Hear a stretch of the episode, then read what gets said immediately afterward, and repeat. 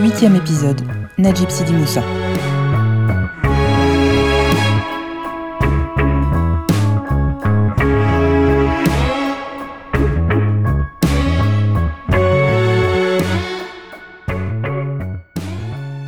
Depuis le début de l'année, je vois passer des titres d'expositions, de livres, d'articles, de magazines sur l'Algérie.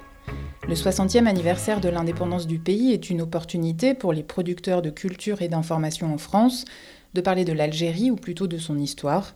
Sauf que souvent, dans ces titres, les adjectifs sont les mêmes douloureux ou douloureuse, meurtri, vive ou vif.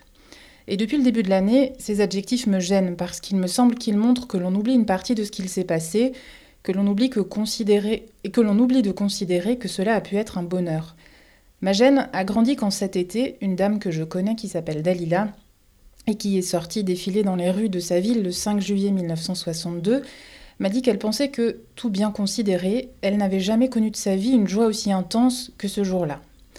Pour débuter, cette deuxième saison de l'Horizon, nous allons discuter d'un livre qui nous donne du recul pour comprendre que le choix de ces titres, les choix de ces producteurs culturels français s'inscrivent dans une longue histoire entre les deux pays.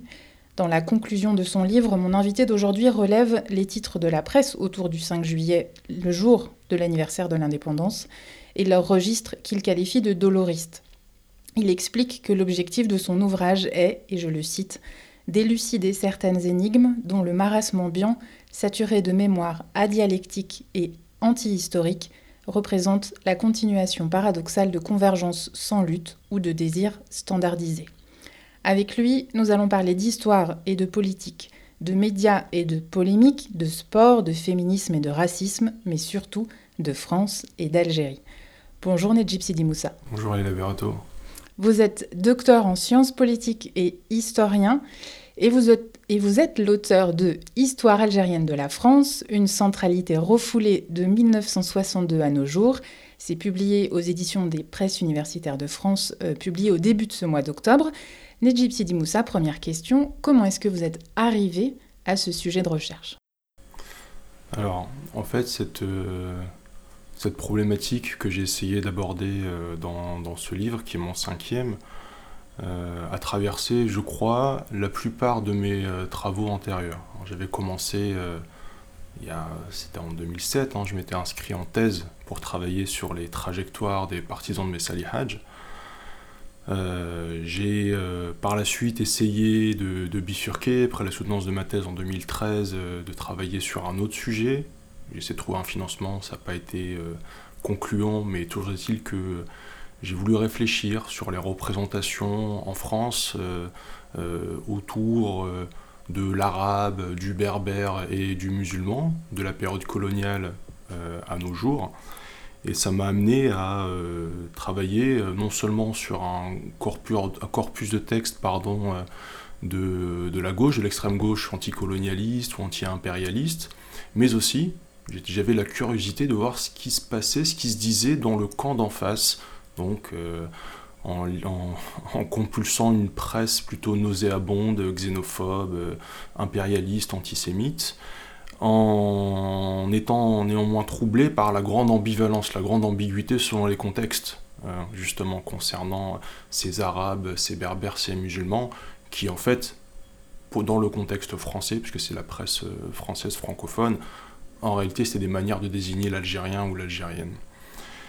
Donc cette centralité, cette importance de la question algérienne en France, dans les deux camps, hein, en étant schématique, euh, elle, me sautait aux yeux. Mais elle m'a sauté aux yeux, plus encore je dirais, euh, lorsque j'ai publié mon premier ouvrage, La fabrique du musulman, en 2017, qui a été écrit dans un contexte particulier, celui euh, qui a suivi la vague d'attentats en 2015-2016, celui qui a suivi aussi l'affaire Kamel Daoud.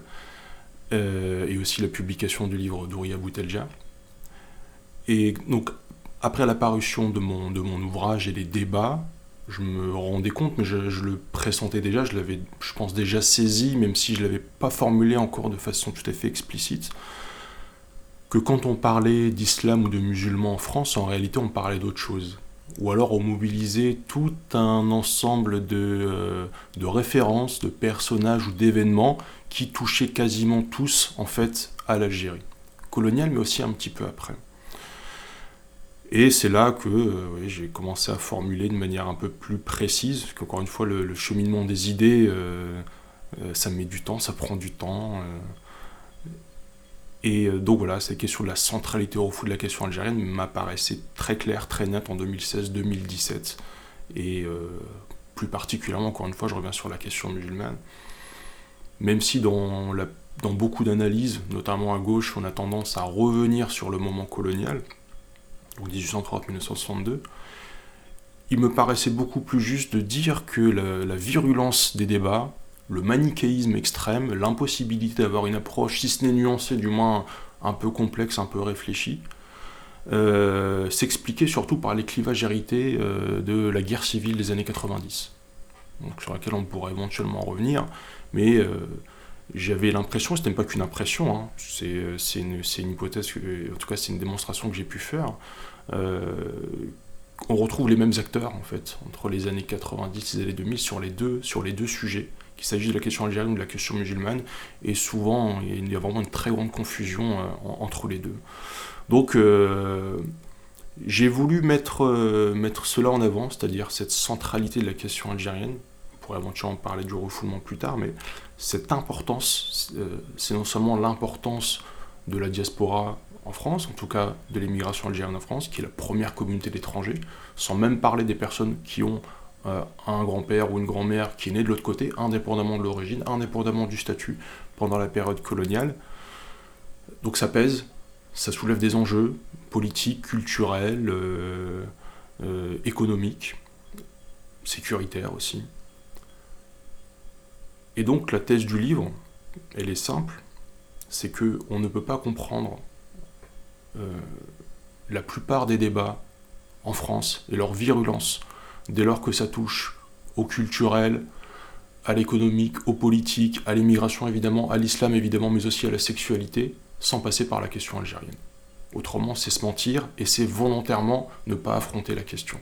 Et je pense qu'il y a, soit c'est du déni, soit justement c'est du refoulement de la part de bien des élites françaises, mais aussi algériennes, et pas seulement, eh bien il y a la volonté de mettre à distance cela mettre à distance cela en raison justement euh, bah, de la défaite qu'a constitué pour un segment ou des segments importants de la société française l'indépendance algérienne. L'indépendance algérienne est une victoire des colonisés, donc c'est une défaite de l'impérialisme, c'est ça qu'il faut retenir. Mais aussi, à mon avis, c'est également le ressentiment ou les illusions perdues de ce qui va se passer par la suite notamment autour de l'instauration d'un régime autoritaire et aussi la guerre civile, mais pas seulement. Mais pas seulement. Alors la relation entre la France et l'Algérie, je crois qu'on peut dire qu'aujourd'hui beaucoup de gens en France euh, savent qu'il s'agit d'une relation entre une ancienne colonie et son ancien colonisateur. Mais euh, est-ce que vous pouvez nous expliquer pourquoi vous, vous parlez de, de centralité refoulée Qu'est-ce que vous entendez par ce mot de, refoulement? En fait, le, le refoulement, a plusieurs significations. On peut le retrouver selon les contextes. Alors moi, quand j'ai commencé mon travail, encore une fois, hein, je, reviens à mes, débuts, quand j'étais encore jeune, euh, le refoulement, je le retrouvais souvent dans, le, dans, les articles de presse ou dans les archives policières. D'ailleurs, c'est drôle de voir comment parfois le vocabulaire circule et les expressions aussi hein, euh, dans ces deux univers. Euh, quand on parlait de refoulement, c'était une manière de, parler de l'expulsion. Les refoulés, c'est les expulser, en fait. Donc c'est physique. Euh, d'ailleurs, c'est le refoulement des indésirables. Les indésirables, c'est ceux dont on ne veut pas sur le territoire métropolitain. Les Algériens, bien sûr, bien souvent. Euh, mais évidemment, il y a une autre connotation, qui va toucher davantage au désir, à la sexualité, euh, à l'inconscient, et qui, à mon avis, est une façon, même si je ne suis pas psychanalyste, même si je ne suis pas de psychanalyse non plus, mais je trouve que c'est intéressant d'aller et je, pense que j'irai de plus en plus dans, mes travaux ultérieurs euh, sur, sur ce champ, sur ce terrain, c'est d'aller essayer de comprendre aussi ce qui se passe dans l'inconscient. Et je pense qu'il y a, je pense, je ne suis pas le seul évidemment, je pense, il, y a des, il y a des travaux comme ceux de Todd Shepard qui sont allés également dans cette direction en travaillant justement euh, euh, sur l'érotisme de la différence, en particulier sur les désirs qui étaient projetés sur le corps des hommes algériens avant que justement ces désirs soient projetés sur le corps des femmes algériennes ou d'origine algérienne. Hein, je pense qu'il y a aussi une bascule à un moment donné qui va, qui va s'opérer même s'il y a toujours eu quelque chose autour de la femme algérienne, mais justement en raison de la modification de la composition de l'immigration, eh bien ces enjeux vont être beaucoup plus pesants, notamment avec tout ce qui va se jouer autour du voile, mais pas seulement, mais pas seulement, c'est important de ne pas tout réduire à cela. Euh, donc il y a quelque chose à voir avec les désirs, avec le désir, bah, proprement parlé, euh, bah, non seulement en termes de sexualité, mais aussi est-ce qu'on fait société avec eux? Est-ce qu'on fait société avec ces gens ou est-ce qu'ils constituent ou pas une menace? Et donc, eh bien, il y, a, toute une série de mécanismes. Hein. C'est-à-dire que quand on pense qu'il y a des, euh, euh, comment dire, des désirs qui sont euh, jugés illégitimes par la société, par l'idéologie, eh on doit les réprimer. On doit les réprimer, donc on doit les refouler. Donc le refoulement, c'est aussi cela cela. Et dans le refoulement, on peut aussi, euh, comment dire, on peut le concevoir d'une autre façon qui est assez, proche. Là, ça va être davantage dans la, sociologie, la, sociologie qui va s'intéresser à la jeunesse des institutions. Eh bien, euh, il y a une part de refoulement ou d'oubli, en fait. C'est plutôt dans ce sens-là qu'il faut, qu'il faut le comprendre d'oubli des expériences, d'oubli des origines, notamment dans ce qui constitue la France d'aujourd'hui dans ses lois, dans la manière de poser certains débats, et encore une fois, pas seulement pour ce qui va toucher à l'islam, à l'immigration, c'est trop évident, mais ce qui va toucher à d'autres enjeux beaucoup plus larges, dans ce qu'est la France aujourd'hui, eh bien, il y a un lien inséparable, euh, justement, avec l'expérience coloniale, mais aussi ce qui va se dérouler après. Mais on a oublié, on a oublié. Il y a des débats extrêmement importants, extrêmement riches qu'on a précisément refoulés, dont on estime qu'ils étaient moins importants. Mais c'est aussi parce que, à mon avis, les personnes qui ont été porteurs de ces expériences, de ces élaborations, de ces débats très riches, eh elles, sont, elles sont mortes aujourd'hui. beaucoup de ceux qui ont connu justement cette bascule, hein, ce qui s'est passé en 62 avant et également après, ne sont plus là aujourd'hui. Des gens comme, euh, comme Pierre Bourdieu, par exemple, qui, qui, avait réfléchi, euh, qui avait réfléchi à cela.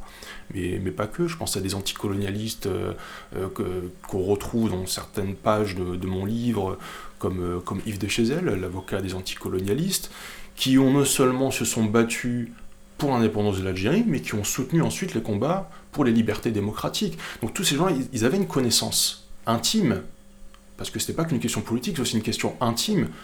C'est des, des, questions de relations d'amitié, d'amour, de, de, passion, sans, sans, non plus trop aller sur ce terrain-là, mais tout de même, cette part, elle est importante.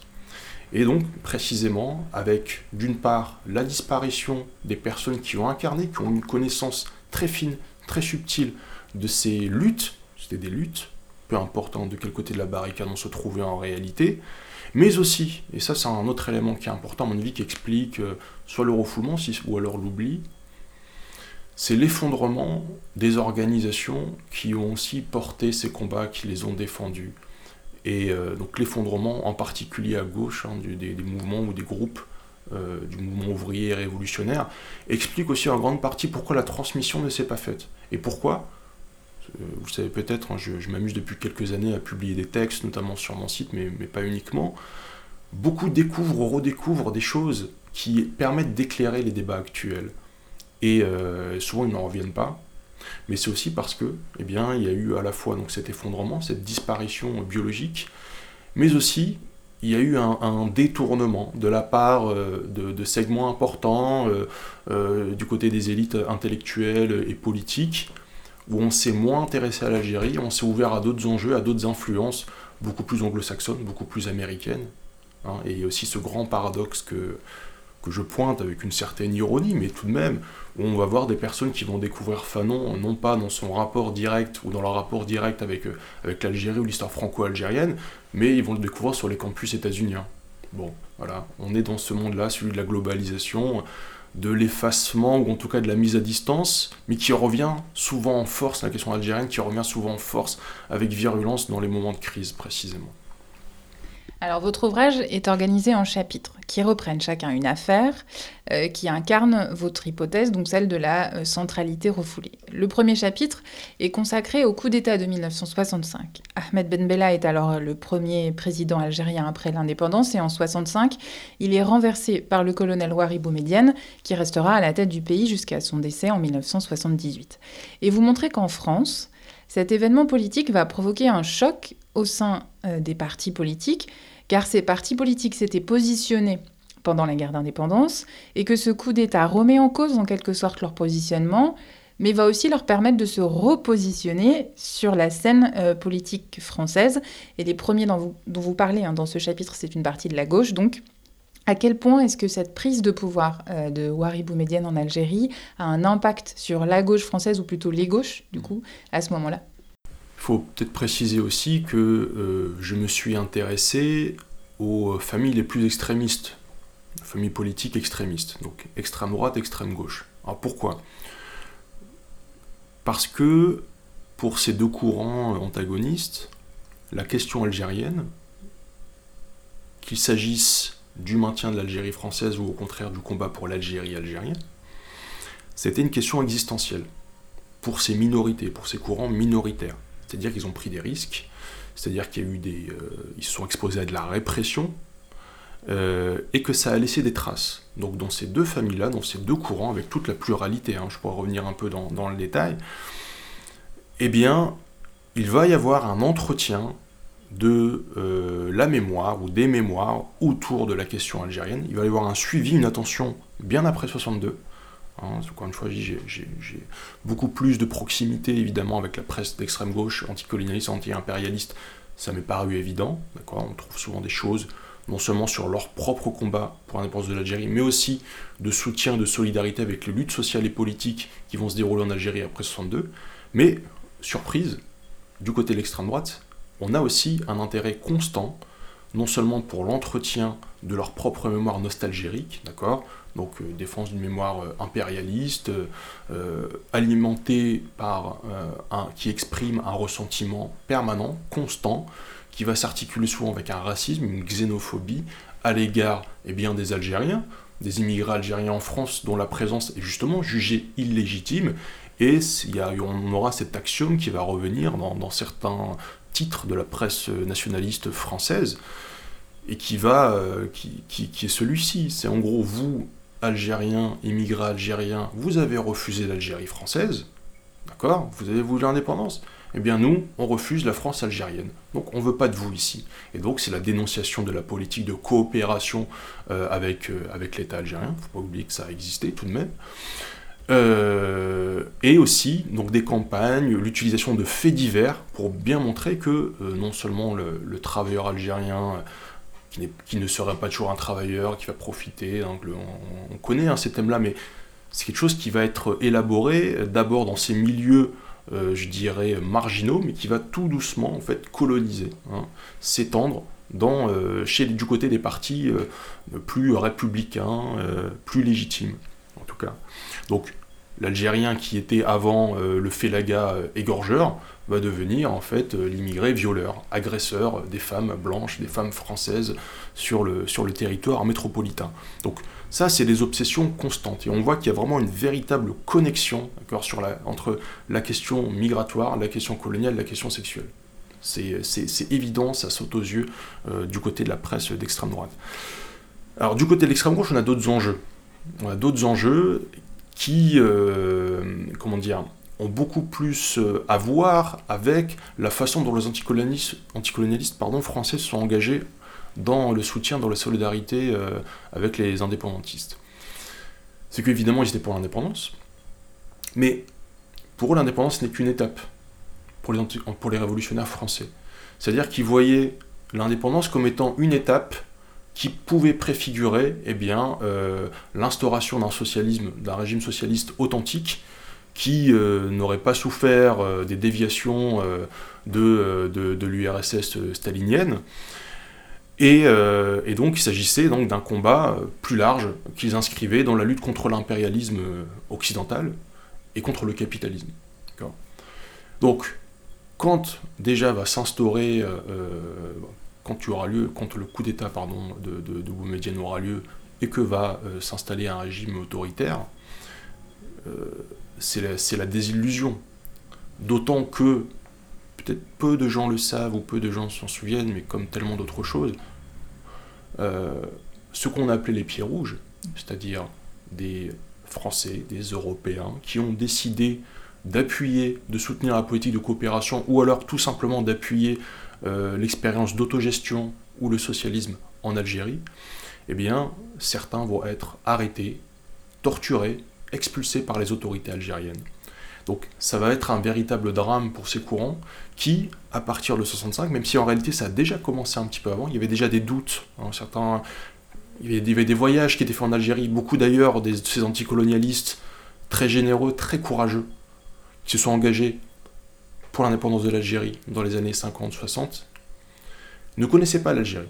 Ils connaissaient des intellectuels ou des militants immigrés en France, qui étaient souvent ouverts, ou alors qui leur disaient des choses qui allaient dans leur sens, mais souvent ils étaient choqués de ce qu'ils voyaient en Algérie. Notamment euh, le poids de la religion, la place des femmes, euh, euh, la manière dont, l'armée ou les services de sécurité aussi prenaient de la place. Donc il y, a eu un choc aussi chez certains, certains anticolonialistes qui sont venus s'installer en Algérie ou qui ont visité l'Algérie après 62. Donc 65, c'est justement, ça va être le temps, du bilan. Donc certains vont se dire, bon, bah, peut-être que le soutien qu'on a apporté aux, anti, aux anticolonialistes, pardon, aux nationalistes algériens ou au régime algérien était peut-être déplacé et qu'il il faudra sans doute s'orienter dans une politique d'opposition plus frontale, où il faudra soutenir des groupes qui vont euh, justement combattre ce faux socialisme qui s'est installé en Algérie. Donc ça, j'ai en particulier euh, étudié la presse de deux courants euh, trotskistes, dont l'un est l'ancêtre de l'actuel NPA, nouveau, nouveau parti anticapitaliste, et l'autre est l'ancêtre de l'actuel Parti ouvrier indépendant qui est représenté en Algérie. Les deux courants, en fait, sont représentés en Algérie. C'est ça aussi qui est très fort, hein, cette circulation des, des, militants, des idées des, et des groupes. Donc, euh, euh, a, un des liens fraternels avec ce qui est aujourd'hui le Parti socialiste des travailleurs, réprimé par les autorités comme on le sait aujourd'hui, et l'autre, c'est le Parti des travailleurs de Louisa Hanoun. Alors ça, c'était pour euh, l'impact en fait de, du, du coup d'État. mais comment est-ce que ce, ce coup d'État va, va en fait, qu'est-ce qui se passe à ce moment-là? C'est-à-dire ce choc, cette euh, désillusion hein, dont vous parlez, elle va avoir un impact politique sur la scène française. C'est-à-dire que ces partis-là, ils vont se positionner d'une manière ou d'une autre et ça va jouer pour les Français en France. En France. Oui, oui. Avec autre chose, c'est que ce n'est pas seulement que le coup d'État de Waré Boumedienne. En fait, moi, je l'utilise comme prétexte pour dérouler un fil et comprendre comment la question algérienne, elle ressurgit en France euh, donc trois ans après l'indépendance. Donc pour la gauche, c'est un choc. C'est un choc parce que euh, bah, forcément c'est un, une défaite pour eux, c'est un recul. Donc ça va avoir des conséquences sur la manière dont ils vont devoir se redéployer éventuellement, et dont, aussi, il faut le dire, hein, ils vont prendre aussi leur distance avec, euh, avec l'Algérie pendant quelques années. Parce que ça va être compliqué, ils pourront plus aller aussi facilement, et ça ferme quelque chose, ça ferme un espace, ça ferme euh, des possibilités, ça empêche des possibilités en tout cas d'émerger. Pour l'extrême droite, c'est différent en fait, pour les nationalistes, c'est différent parce que euh, c'est quasiment un non-événement. Et à la limite, c'est presque un soulagement. Parce qu'il y avait une peur, pour beaucoup de nationalistes français, résolument anticommunistes, de voir l'équivalent d'un Cuba s'installer à deux heures d'avion euh, de, Paris. Donc, de voir un militaire euh, prendre, prendre le dessus, voir l'armée prendre le, devant de la scène, à la limite, c'est quelque chose de rassurant de ce point de vue-là. Mais encore une fois, le coup d'État, ça apparaît euh, de façon secondaire dans la manière dont la question algérienne se redéploie pour l'extrême droite. Parce que, petite, euh, aussi, hein, petite précision ou information, 65, c'est l'année d'une élection présidentielle en France. Donc De Gaulle bat François Mitterrand, encore une fois, deux personnes qui ont eu un rôle extrêmement important hein, dans, la séquence euh, antérieure. Encore une fois, on est en 65. Hein. Et il y a aussi un petit candidat qui a eu relativement peu de voix par rapport à ce qu'il est, par rapport à. Il ne fait aucun parallèle avec les élections de 2022. Tixé Vignancourt, qui était un avocat des partisans de l'Algérie française, lui-même hein, engagé euh, dans cette cause-là, et qui avait pour directeur de campagne un certain Jean-Marie Le Pen. Là encore, on voit comment les choses se redéploient. Et l'année 65, juste avant le coup d'État, en fait, elle se caractérise par quelque chose du côté de cette famille politique-là, à l'extrême droite, c'est qu'il y a eu une rumeur ou une information selon laquelle Ben Bella allait venir euh, à Paris.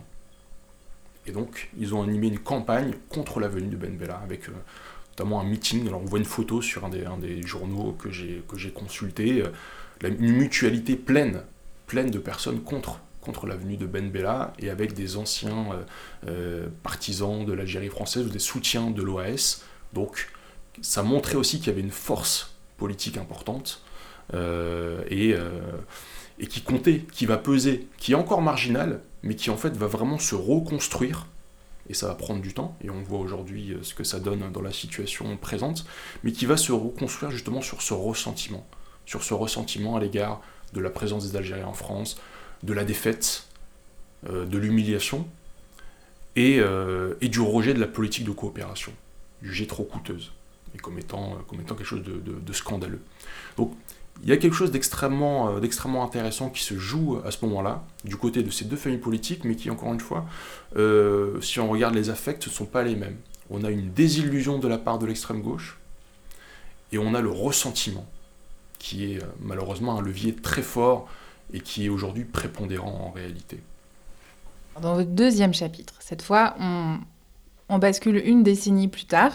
Euh, il est consacré à, l'enlèvement de l'Algérienne Dalila Maskino en 1978. C'est donc une femme qui vit au Canada, qui épouse un homme qui n'est pas algérien et qui disparaît, enlevée par son frère qui la ramène en Algérie. Alors du côté des partis et des organisations de gauche en France, cette affaire va susciter des prises de position assez différentes et ces réactions s'inscrivent en fait dans un autre débat qui est celui des, modalités de la lutte féministe. Qu'est-ce qui est en jeu à l'époque en France?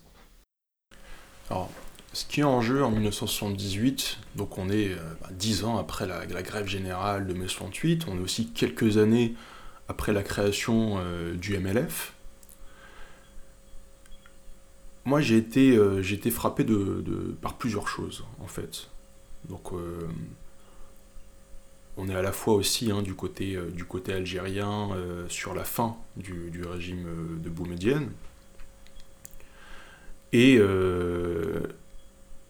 en m'intéressant ou en, ayant découvert cette affaire, hein, qui, constitue un drame en soi, qui est aussi l'affaire qui m'a peut-être le plus bouleversé dans, dans, mes recherches, eh bien on se rend compte qu'il y a des débats extrêmement importants qui préfigure, à mon sens, euh, ce à quoi on va assister bien des années plus tard, et qu'on va appeler notamment les, débats ou les enjeux qui relèvent de la diversité ou de la parité.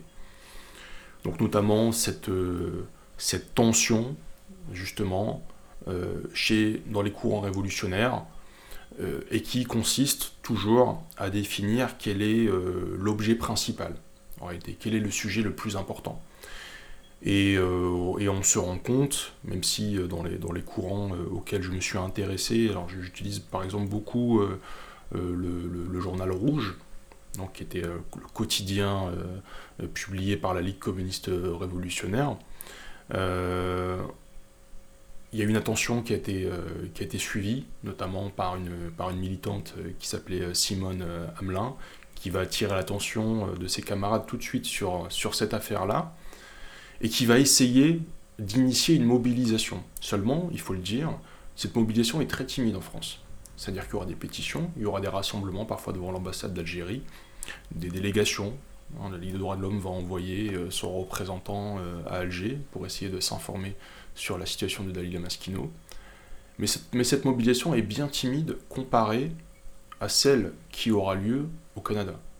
Donc c'est une mobilisation de masse, massive qui a lieu, euh, qui a lieu du, côté, euh, euh, du côté des féministes canadiennes et, québécoises en, particulier. Et donc là encore, je pense que ça, montre plusieurs choses. Ça montre que la question algérienne, elle intéresse, mais pas tant que ça.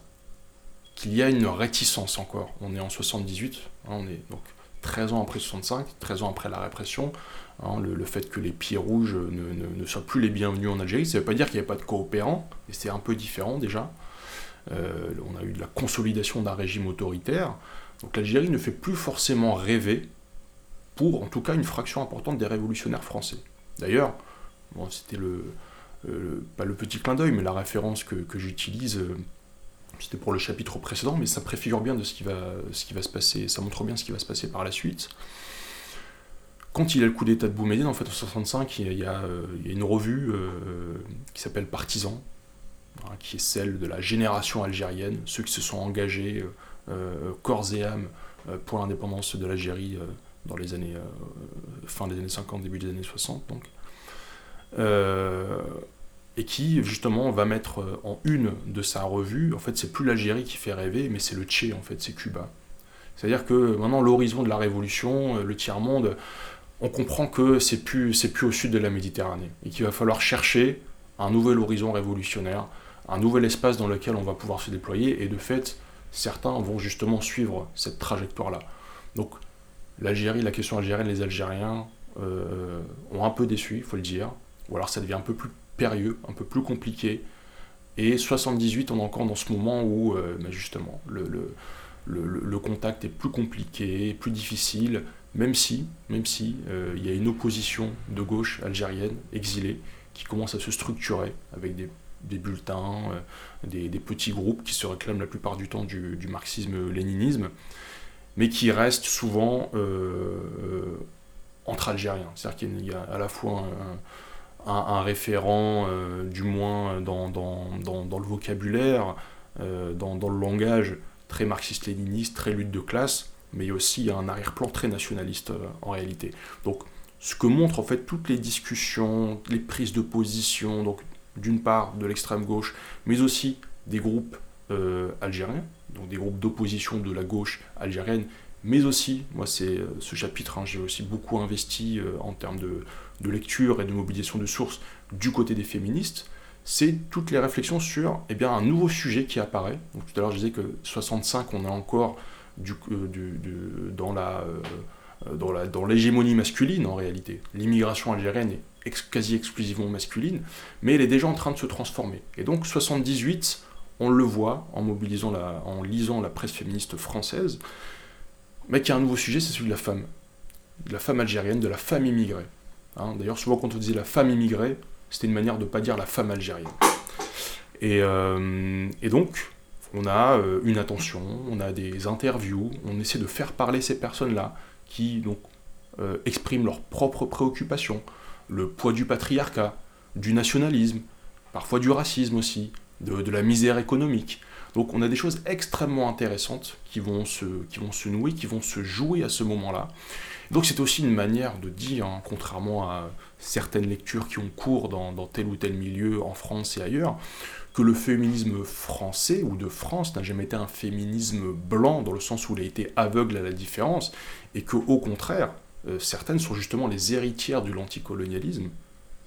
En tout cas, il y a une filiation qui est assez claire, surtout pour certains courants, et qu'il y a eu une main tendue et qu'il y a eu un dialogue euh, avec, avec les femmes algériennes, et une solidarité, alors pas chez tous les groupes aussi, il faudra peut-être faudrait peut-être l'expliquer, hein, mais avec autour de cette affaire d'Alila Maskino, qui symbolisait précisément le calvaire de la femme algérienne. Alors, avec aussi des représentations qui pouvaient parfois être plus ou moins orientalisantes, encore que je suis presque caricatural en disant ça, parce que précisément en donnant la parole à des immigrés, mais aussi à des femmes qui vivaient en Algérie, on se rendait compte justement de la, de la sensibilité, de, l'approche extrêmement nuancée qu'avaient ces féministes de cette époque-là. Donc pour moi, c'est des, des débats qui me semblent extrêmement riches, extrêmement denses, et malheureusement, encore actuel, d'une certaine façon. Oui, c'est assez frappant d'ailleurs dans les archives que vous citez dans ce chapitre-là. Euh, on sent que les désaccords entre les différents groupes féministes qui existent sont des désaccords sur euh, quelles paroles on peut laisser justement à ces femmes algériennes immigrées ou à ces femmes algériennes qui vivent en Algérie et qu'est-ce qu'on met en avant le plus? C'est-à-dire, ça revient exactement à des questions qui sont celles d'aujourd'hui des, mouvements féministes euh, en France. Tout à fait. Mais en fait, c'est le même problème. J'anticipe un petit peu, hein, qui va se passer avec l'affaire Kamel Daoud, d'une certaine façon. C'est celui de la parole légitime. C'est qui est représentatif. Et on voit tout de suite chez certains groupes, parce que je dis qu'il y avait des groupes euh, euh, féministes euh, français ou françaises, des, des groupes d'opposition de la gauche algérienne qui sont essentiellement masculins, même s'ils s'intéressent à la question féminine ou féministe, ils le font souvent avec réticence, c'est-à-dire que pour eux c'est d'abord le socialisme, c'est d'abord la lutte de classe, et l'émancipation de la classe ouvrière va permettre de libérer les femmes. Mais on a aussi l'émergence euh, des premiers groupes, ou du premier groupe féministe euh, algérien, dans l'émigration, qui vont publier leurs revues, qui vont publier des textes, qui vont d'ailleurs les soumettre à la discussion des autres groupes révolutionnaires. Et il y aura un débat, une excuse de débat d'ailleurs, auquel j'ai fait référence dans mon précédent livre, Dissidence algérienne, qui est, une, anthologie, et où je consacre un chapitre à cette question-là. Et on voit les débats et les blocages, qui sont malheureusement pas toujours les mêmes. Il ne s'agit pas de dire que l'histoire se répète toujours de la même façon, mais on a quand même des tendances très lourdes, avec certes une modification dans la manière dont on pose les questions, parce que le fond de l'air aujourd'hui n'est plus rouge, d'accord? L'horizon, euh, on peut le regretter, je le regrette, n'est plus euh, euh, à celui du, combat pour le socialisme ou autre.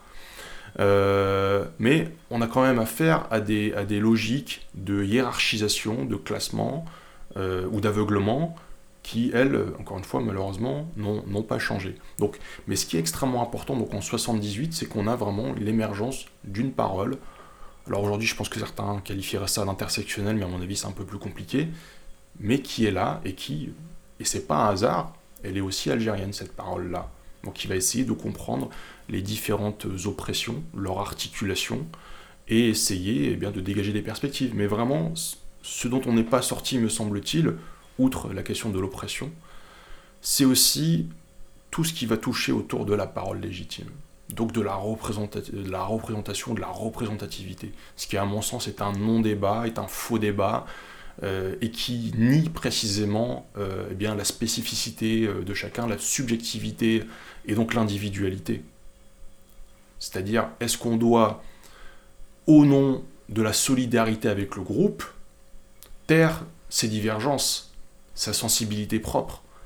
Et en filigrane, c'est un peu ça qu'on va retrouver dans certains des textes publiés à l'époque, c'est que, bon, il y a les racistes qui font une campagne contre nous. C'est vrai, il y, a, une partie de la droite et l'extrême droite, de la presse réactionnaire, raciste, anti-algérienne, qui va utiliser l'affaire d'Ali Maskino pour dire bah, c'est des barbares ces gens-là. Ils sont arriérés, il n'y a rien à faire avec eux. Regardez ce qui est en train de se passer euh, de l'autre côté de la Méditerranée. Mais justement, à mon avis, et je pense que certains avaient raison dès l'époque, hein, de ne pas céder au chantage au racisme pour faire avancer cette cause-là, celle de la libération d'Ali Maskido, mais plus largement celle de la libération de toutes les femmes. Donc de ne pas céder à ce chantage au racisme ou de faire le jeu d'eux. Hein, on connaît bien aussi ces mécanismes-là, la main de l'étranger, le jeu de l'étranger, le jeu des racistes, euh, etc mais de ne pas non plus, euh, comment dire, de le faire, mais sans concession en réalité avec personne. C'est ça aussi qui est, souvent difficile, et c'est ça aussi que j'ai essayé de faire à travers ce livre, c'est-à-dire, c'est une manière aussi de refuser le manichéisme, de refuser les injonctions contradictoires. Et c'est celui, euh, c'est une, une, posture qui a été celle de nombreux dissidents en réalité à travers l'histoire. Des gens qui ont refusé une oppression plutôt qu'une autre. Mais c'est un chemin qui est compliqué. L'affaire que vous, que vous étudiez dans le chapitre suivant, ben, c'est exactement la même chose, c'est-à-dire euh, pas de manichéisme. Euh, donc c'est, ce chapitre évoque l'année 83 et la marche pour l'égalité et contre le racisme. Euh, alors, vous évoquez dans ce chapitre le fait que du côté des partis d'extrême gauche, il va y avoir une, une tension, mais vous dites quelque chose qui m'a beaucoup intéressé. Vous dites que face à cet événement, l'extrême droite, elle, va mobiliser de nouveau les registres de la guerre d'indépendance, donc on est en 83, ça fait 20 ans, euh, et vous dites que l'extrême droite française pose les bases du tiers-mondisme de droite. Mmh. Alors qu'est-ce que vous entendez par là? Alors encore une fois, c'est pas toute, euh, c'est pas toute l'extrême droite hein, qui va, euh, qui va emprunter cette voie du tiers-mondisme de droite. Là, je parlais, je parlais, je parle d'un courant bien précis Hein, d'une revue pour les spécialistes, c'est une revue Éléments, fondée par Alain de Benoît.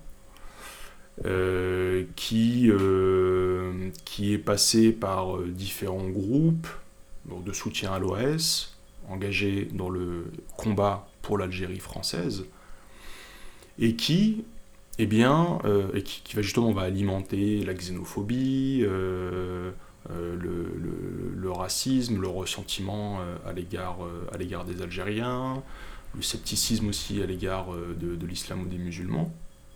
Mais justement, il va se passer quelque chose au niveau international. C'est la révolution iranienne de 79. Et ça va être perçu en fait par une partie non négligeable de l'extrême droite française comme étant euh, eh bien une, divine surprise. Dans le sens où ça va leur permettre d'accréditer leur thèse selon laquelle la question identitaire est primordiale. Et que chaque peuple a pour devoir, chaque nation a pour devoir de défendre son identité propre, sa culture propre. Donc si les Iraniens le font au nom de l'islam, eh bien, les Occidentaux doivent aussi défendre euh, l'Occident, la culture européenne, en opposition, mais avec quelque chose d'extrêmement ambivalent, justement, à l'égard des autres. Alors, il va y avoir justement ce virage euh, tiers-mondiste. Alors, ça paraît justement un, peu délirant, mais c'est comme ça, ça fait partie des appropriations aussi malhonnêtes. Hein, ils sont assez spécialistes hein, et coutumiers du fait. Où on va voir donc euh, quelqu'un qui pendant des années euh, s'est battu contre le colonial, contre, contre l'indépendance et pour le colonialisme donc, et contre des auteurs comme Franz Fanon, eh bien réutiliser Franz Fanon d'une façon complètement euh, pernicieuse, ou va s'appuyer sur les déclarations de Ben Bella également, pour dire mais oui, mais en fait, il faut soutenir ces gens-là, parce que ils défendent leur identité, nous on défend la nôtre, mais c'est chacun chez soi. C'est ça la finalité. Chacun défend son identité, chacun défend son précaré, mais de grâce, rentrez chez vous. La finalité, elle est là en fait. C'est euh, quelqu'un comme Ben Bella, qui euh, avait déjà opéré aussi hein, un virage euh, islamo-nationaliste, islamo-conservateur après sa libération, eh bien, est vu comme, comme un modèle par des gens comme De Benoît et, la revue Éléments. Mais il ne s'agit pas, pas seulement de défendre l'identité, il s'agit aussi de défendre le retour, et donc l'expulsion ou le, c'est pas le mot expulsion qu'ils utilisent, disons, il faut qu'on arrive à trouver un moyen euh, qui, euh, qui arrange tout le monde, mais en gros, les Algériens n'ont pas vocation à rester sur le territoire français, et leurs enfants, c'est la même chose. Et on a, on a des textes aussi hein, qui, sont, euh, qui sont assez, comment dire, assez déroutants d'un certain point de vue. L'année 83, en fait, elle est justement elle est intéressante de ce point de vue-là, et la marche est intéressante de ce point de vue-là. encore une fois, quand on lit la presse de l'époque, généralisme et surtout euh, la presse euh, militante, c'est de voir euh, à quel point ça a constitué un événement important qui a alimenté l'enthousiasme. Donc non seulement cette marche a permis de souligner la présence des enfants d'eux, des enfants des immigrés pas qu'algérien d'ailleurs, hein, je, tiens à le dire ici, même si euh, je me suis surtout intéressé à cette question-là, il n'y avait pas que des enfants d'immigrés algériens, mais ce qui ressortait malgré tout, c'était ça, c'était cette question-là. Et, euh, donc, on est aussi à un moment, donc après euh, les attentats ou des crimes racistes, hein, la, marche et la, conséquence de ça, je ne m'étale pas là-dessus. on a aussi des groupes ou des journaux qui vont accompagner cette marche ou qui vont essayer de, structurer des débats du côté des immigrés ou des enfants d'immigrés, comme Sans Frontières. J'ai beaucoup utilisé, par exemple, pour ce chapitre, le journal Sans Frontières, qui, a été euh, l'organe, on va dire, de, cette, marche, qui a donné la parole à beaucoup d'enfants d'immigrés. Euh, mais je ne me suis pas intéressé qu'à ça. C'est-à-dire qu'il y avait euh, cet événement. Hein, j'ai souvent essayé de, de mettre en lumière des choses qui n'étaient pas nécessairement connues ou insuffisamment étudiées, en espérant que cela donne euh, l'envie à d'autres de, prolonger ou d'aller plus loin. Euh, ça a donné lieu à ce qu'on appellerait aujourd'hui une tentative de convergence des luttes, en fait, 83. je trouvais que c'était extrêmement intéressant, puisque donc, non seulement j'ai mobilisé donc, prioritairement la presse d'extrême droite, d'extrême gauche. Donc ces pôles antagonistes qui, à mon avis, sont malheureusement hein, les, cœurs battants de, cette société-là, en tout cas qui alimentent les, débats. Malheureusement, un camp plutôt qu'un autre, mais c'est encore une autre histoire. mais je suis allé voir aussi du côté des groupes soit minorisés, soit marginalisés, euh, ou euh, qui se sont battus justement pour faire reconnaître leur existence et leurs droits, ou leurs aspirations en tout cas, dans cette société. Donc, immigrés, groupes féministes, mais aussi, c'était une, découverte pour moi, mais je tenais à aller euh, de ce côté-là, notamment, encore une fois, hein, c'est l'ouvrage de Todd Shepard qui m'a donné envie d'explorer cette voie-là, donc mal décolonisation. Euh, la, presse gay ou homosexuelle, comme on disait euh, à l'époque, on ne dit pas encore LGBTQI+. Et là aussi, effectivement, on va avoir des témoignages, des articles, dès les années 70, donc quand, la, presse euh, apparaît, en tout cas celle que j'ai pu consulter, en tout cas pour la France, on voit que la question algérienne, elle est aussi incontournable. En tout cas, elle apparaît à différentes occasions. Et justement, 83, ça va être euh, une opportunité pour essayer de mettre en œuvre cette convergence entre deux groupes ou deux communautés, pour utiliser les mots aussi euh, des, acteurs, victimes de racisme. On avait justement à cette époque un débat sur est-ce que les homosexuels sont aussi victimes de racisme. Alors, ça donne lieu à des discussions, on aspect davantage de l'oppression, de la discrimination. Mais à travers ce, langage commun de la lutte contre le racisme, eh bien, il va y avoir des tentatives de dialogue, de rapprochement, qui vont donc se matérialiser en 83. On a un groupe euh, euh, contre, la, répression des homosexuels qui va aller manifester et aller au contact des jeunes immigrés, alors qu'ils vont être surpris au début, mais ça va donner lieu à un dialogue, à un échange sachant que ce dialogue et cet échange avaient déjà été amorcés des années auparavant, et euh, avec des ambiguïtés, avec des ambivalences, et des préjugés des deux côtés. Euh, donc j'ai essayé justement d'interroger ça, encore une fois, euh, cette possibilité d'une convergence chez deux groupes humains qui sont exposés à des discriminations ou à une forme d'oppression de la part de l'État ou de la société, ou de différents groupes de la société, et je crois que c'était extrêmement, extrêmement intéressant de, ce point de vue-là. Autre exemple que vous étudiez dans votre livre, c'est celui du procès de Klaus Barbie en France. Donc là, c'est le procès de, de la violence euh, nazie, mais qui va donner lieu à des prises de position assez virulentes côté algérien, là encore du fait de la guerre euh, d'indépendance. Alors comment est-ce que cela se, matérialise? C'est vrai que c'est un, chapitre qui, euh, à mon avis, est un des plus importants aussi du livre, encore une fois, je, vais peut-être revenir un petit peu sur ma démarche avant d'explorer ce chapitre en particulier. Mon livre, c'est aussi une critique de la spécialisation, dans le sens où euh, j'ai essayé de montrer, et j'espère que cet objectif sera atteint, à des spécialistes du féminisme, à des spécialistes euh, de l'antisémitisme, des spécialistes de l'histoire du socialisme, etc., qu'il y avait forcément quelque chose à voir et forcément quelque chose à aller chercher du côté de la question algérienne. Et que malheureusement, c'est euh, un aspect qui était souvent sous-évalué du côté des travaux, euh, non seulement universitaires, mais plus largement euh, intellectuels ou artistiques. Je peux donner une anecdote hein, qui a, priori n'a rien à voir, mais m'a mené à aller vers, vers ce livre en réalité. Par exemple, hein, j'ai écrit un texte il y, a, très longtemps maintenant sur les spectres algériens de Guy Debord, donc le fondateur de l'international situationniste. J'étais allé voir l'exposition à la BNF à l'époque, j'étais encore doctorant, donc ça, date.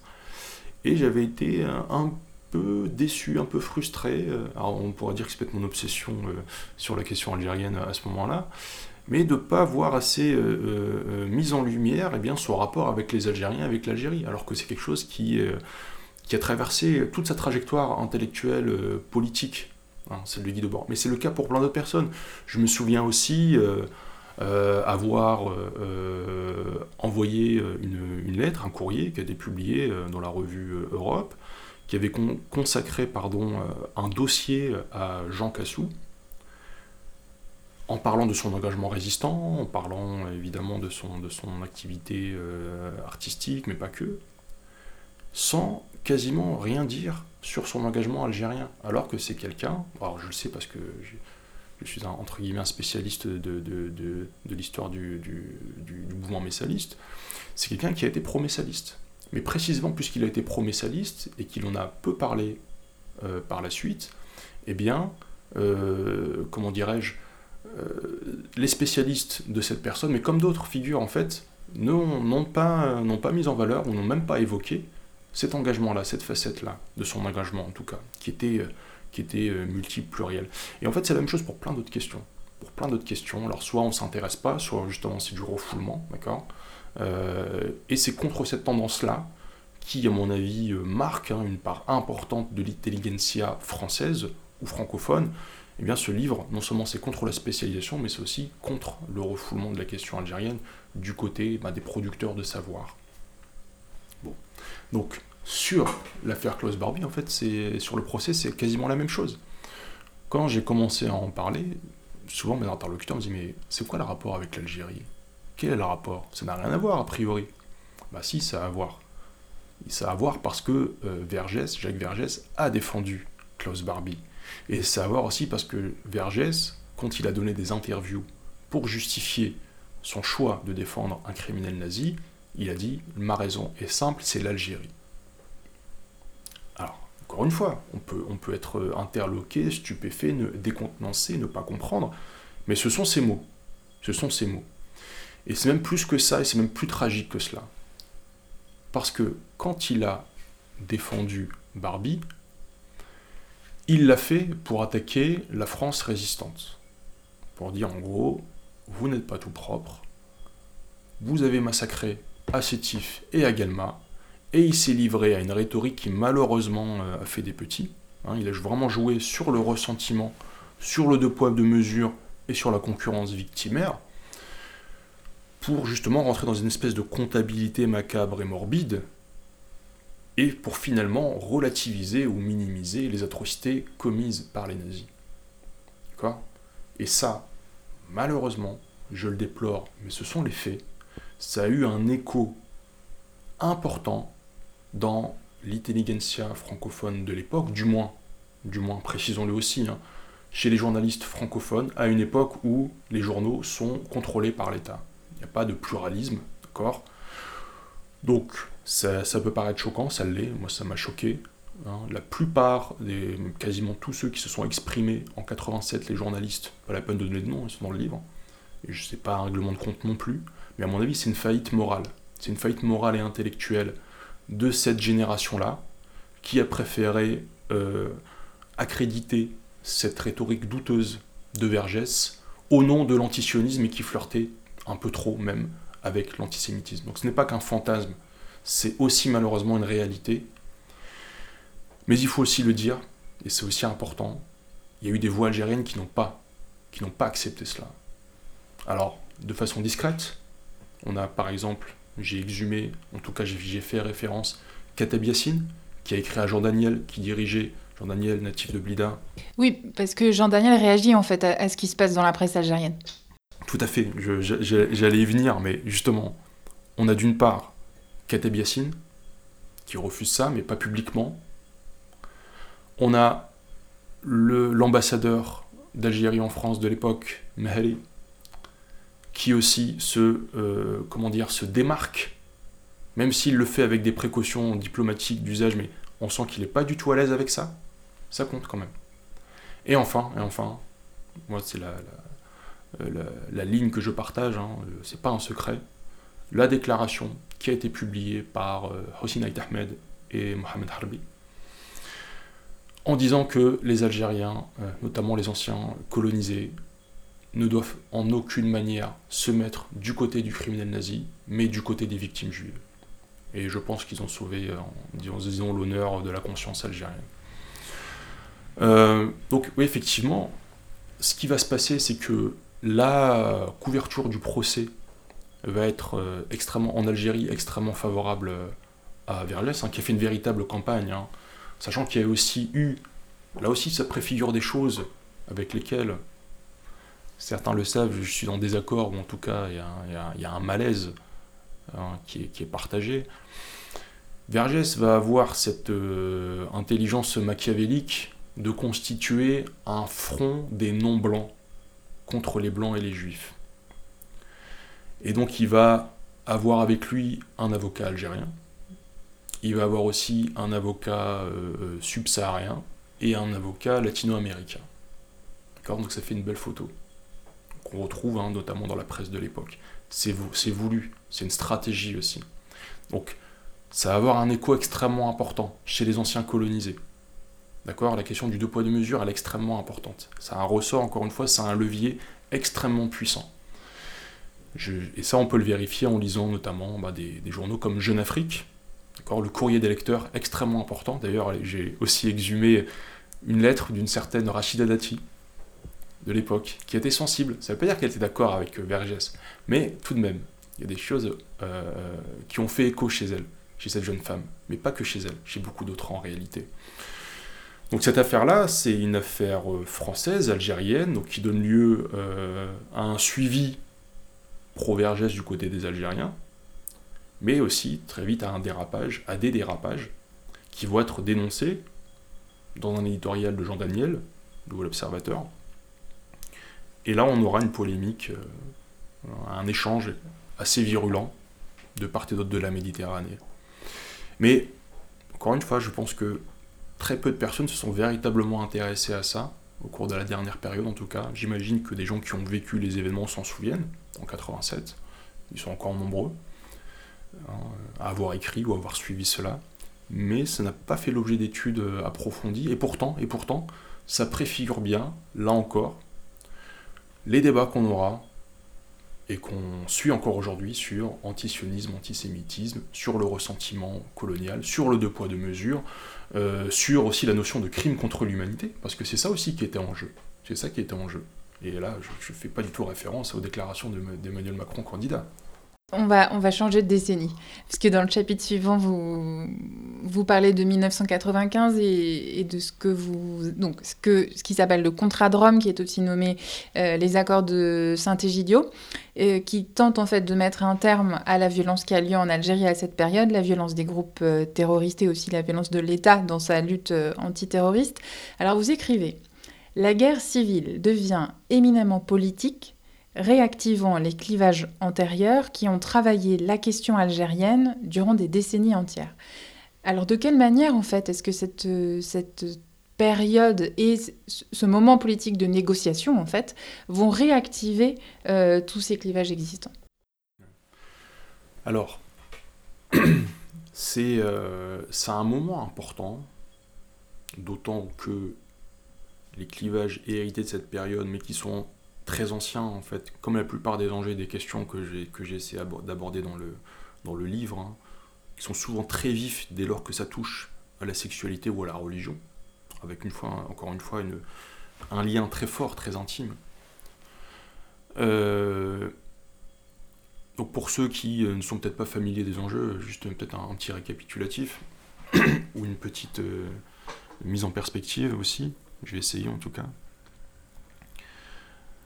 En 95, donc, sous l'égide de la communauté de Sant'Egidio, qui c'est un peu la diplomatie parallèle du Vatican, qui est spécialisée dans la résolution des conflits, des crises.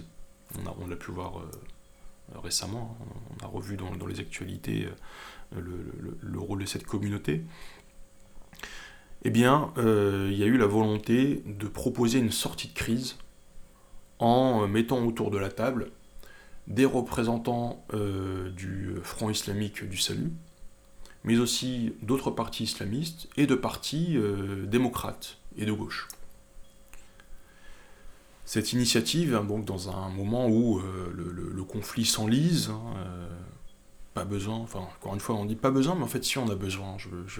Pour avoir enseigné à, des étudiants et à des jeunes, il y a, des, des, épisodes de l'histoire récente qui euh, sont occultés ou alors complètement déformés. Euh.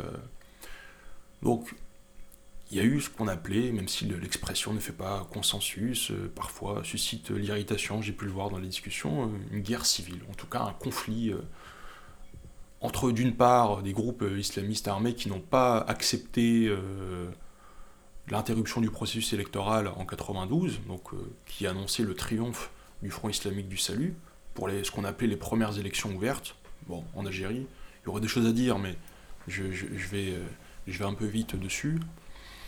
Et donc, euh, les, non seulement les, forces de l'ordre en Algérie, mais aussi des groupes euh, appuyés euh, par elles, bon, par un militaire. ça va susciter un clivage, mais qui a déjà commencé en réalité un petit peu avant. Bon. Entre ceux qui pensent que l'objectif, ou plutôt l'ennemi principal, c'est toujours une question de, de, priorité, en fait, de hiérarchisation. L'ennemi principal, c'est le régime militaro-policier. Donc il faut s'en débarrasser.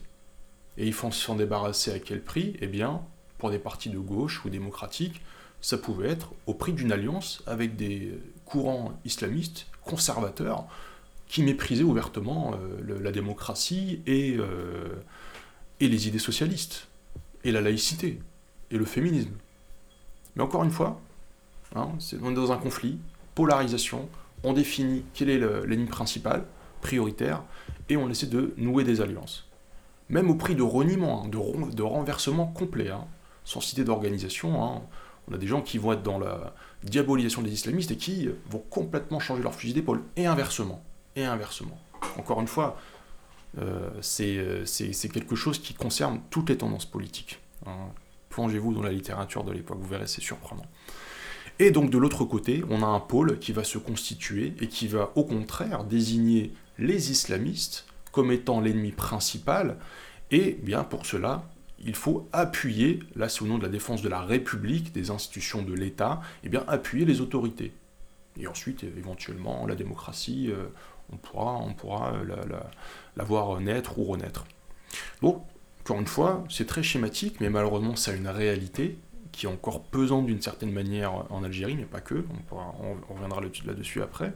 Donc, premier pôle qui légitime les islamistes, c'est ce qu'on va appeler les réconciliateurs ou les dialoguistes, donc qui sont pour le dialogue, et l'autre pôle, donc ce qu'on va appeler les éradicateurs. Bon.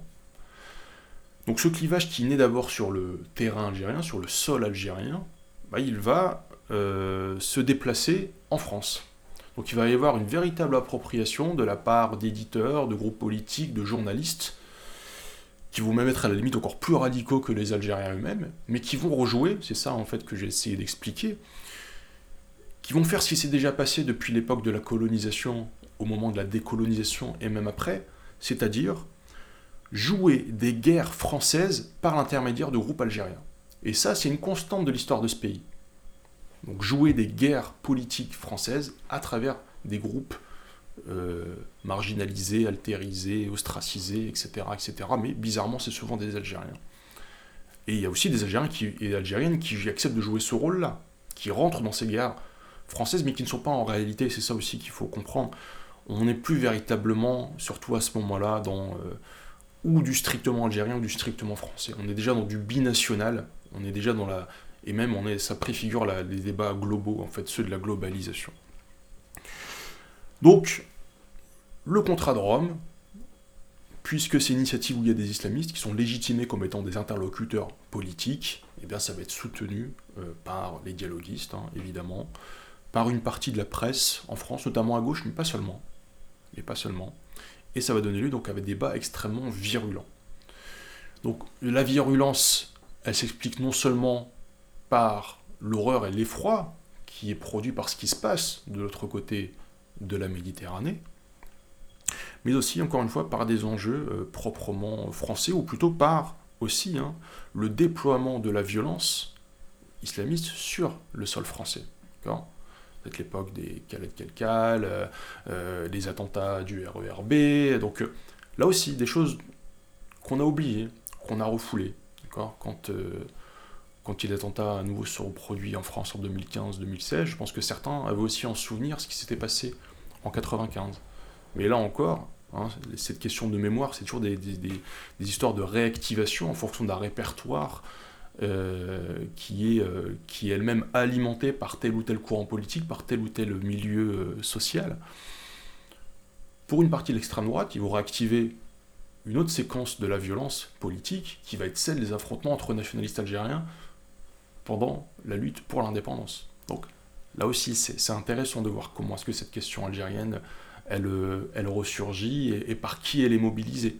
De la même manière aussi qu'à un moment donné, alors c'est un petit peu après, je l'évoque pas, mais quand tu auras les débats, notamment en 97-98 avec les massacres de masse, eh bien c'est là aussi que vont ressurgir du côté euh, de la gauche plutôt, des intellectuels et des militants, des massacres comme celui de Mélouza. Avec là aussi, ça aurait pu être un chapitre, hein, une polémique franco-algérienne sur euh, la responsabilité de, autour de ce massacre. Ce qui réactive euh, les clivages également de façon assez spectaculaire, je dois le dire, et je, l'avais oublié, je m'en suis souvenu en, vous lisant, c'est le match de football France-Algérie de 2001. Euh, comment est-ce que le contexte international, le contexte français et les questions algériennes vont se mélanger à ce moment-là en France? Là aussi, c'est intéressant de voir comment se télescope en fait ces enjeux-là. Et c'est aussi pourquoi c'est une manière de critiquer le cloisonnement non seulement disciplinaire ou des sous-champs disciplinaires. c'est une critique de la spécialisation, je le, répète, ou de l'ultra-spécialisation. Après tout, je peux être un spécialiste de, quelque chose, moi aussi. Hein. Euh, mais aussi du nationalisme en réalité. Il hein. n'y euh, a, pas de, a pas de mystère. Euh, et du cloisonnement que ça peut aussi entraîner.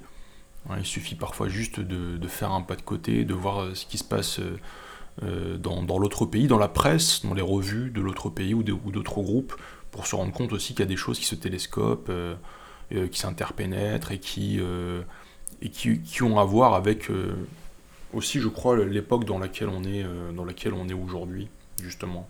Et euh, celle, justement, des enjeux soulevés par la présence des binationaux et aussi par les haragas, en fait, qui sont ceux qui vont remettre en question cet ordre national et ses frontières, en fait, qui nous séparent, ou qui essaient de nous séparer plutôt.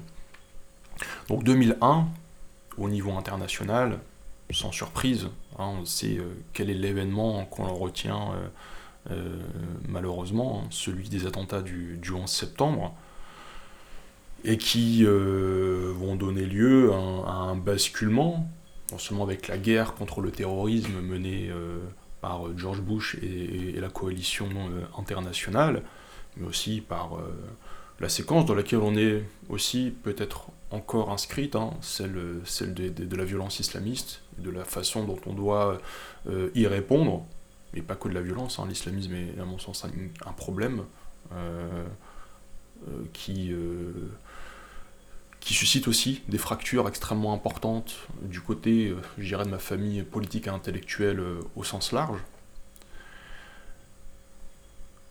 Au niveau français, 2001 et en particulier ce match euh, s'inscrit s'inscrivent dans un contexte en fait de montée en puissance de la question sécuritaire.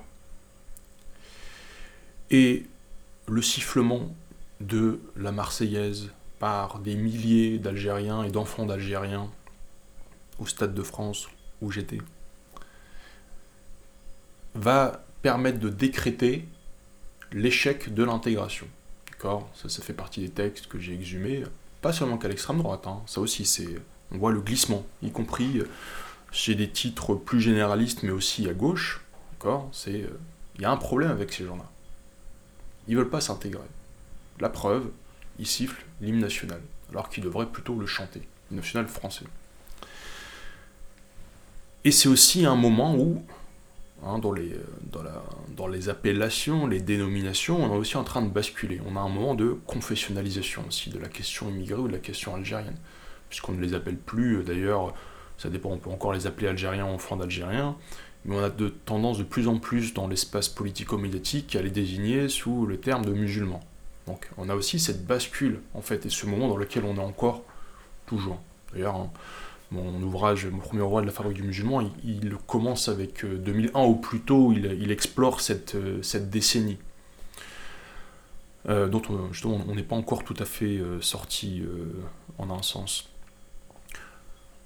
Et 2001, en Algérie, c'est plein d'autres choses évidemment, mais c'est aussi le printemps noir. Le printemps noir.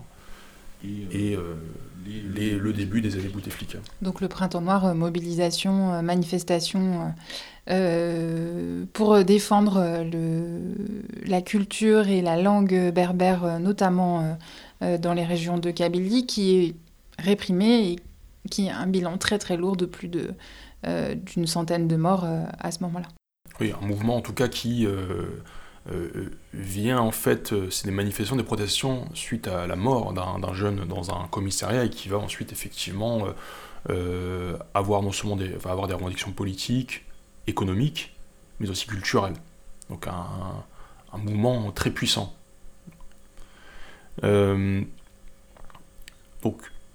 l'année 2001 et plus précisément le match, pour moi, permettait en fait, de revenir sur cette question qui m'intéresse beaucoup, qui est celle de la visibilité et de la place finalement de ces enfants, de ces petits-enfants euh, d'immigrés, de, travailleurs algériens, et euh, de, la tension, mais qui sera encore plus nette, je pense, par la suite, de, cette, position euh, qui est extrêmement malaisante, comme on dit aujourd'hui, justement de, cette sensation d'être pris en étau, d'être pris en tenaille entre les deux nationalismes, et finalement de ne jamais être considéré comme légitime d'un côté comme de l'autre.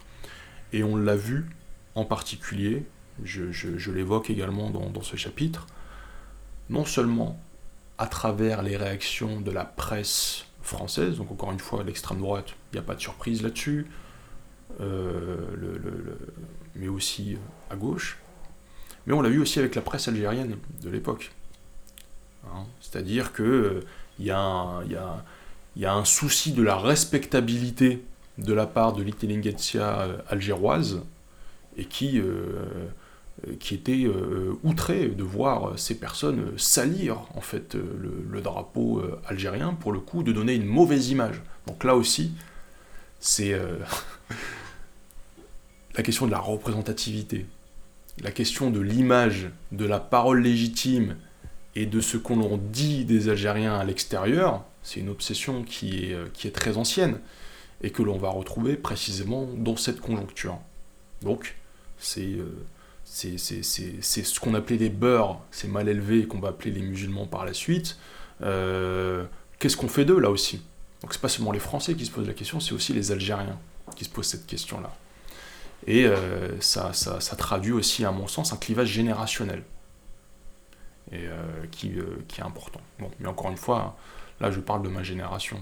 C'est en avançant dans le temps, c'est un petit peu logique pour ce chapitre. C'était un peu le cas pour le chapitre précédent, mais plus encore pour le chapitre suivant. je me suis évidemment appuyé sur des choses que j'ai pu lire, mais c'est des choses que j'ai vécues également. Et, et qui me touchent aussi à ce titre-là. Le dernier chapitre euh, est plus récent et je pense que, que là, on a tous un souvenir, en tout cas, si ce n'est d'avoir compris ou d'avoir pris position, on se souvient que ça existait. Euh, c'est ce qu'on a appelé euh, l'affaire Kamel Daoud. Donc il s'agit d'une série de polémiques après la publication d'une tribune de l'écrivain et journaliste algérien. Et cette tribune, elle est publiée après un article qui lui évoque des agressions commises par des personnes migrantes à Cologne, en Allemagne, le soir du Nouvel An. Je précise que selon les résultats de l'enquête présentée par le procureur de Cologne, 60% des agressions n'étaient pas à caractère sexuel mais bien des vols, et sur 58 agresseurs, 55 n'étaient pas des personnes réfugiées. Mais ce n'est pas du tout le propos de votre chapitre, euh, qui s'interroge en fait sur les réactions autour de cette tribune de Kamel Daoud.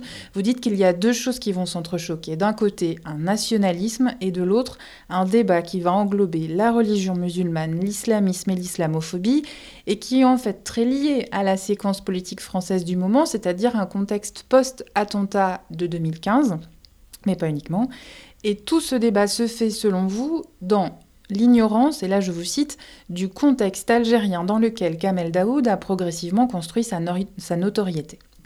Qu'est-ce que vous entendez par là et qu'est-ce que ça montre selon vous? Encore une fois, c'est la 2016. Euh, on, a, on a avancé encore dans cette question du, du, refoulement. Donc l'Algérie, euh, d'ailleurs, c'est comme ça que j'ouvre le livre. Hein. Il y avait un, magazine, un hebdomadaire français, qui en 2017 avait publié cette une que je trouve incroyable, parlant d'Algérie comme le pays le plus mystérieux au monde. ce qui montre bien hein, cette question de l'éloignement, du refoulement, alors que, encore une fois, plus forte communauté d'étrangers en France sont les Algériens. Enfin, je veux dire, c'est pas très compliqué hein, de, s'intéresser, ou en tout cas de chercher à connaître, à comprendre, avec des, livres qui, paraissent euh, chaque année. Euh.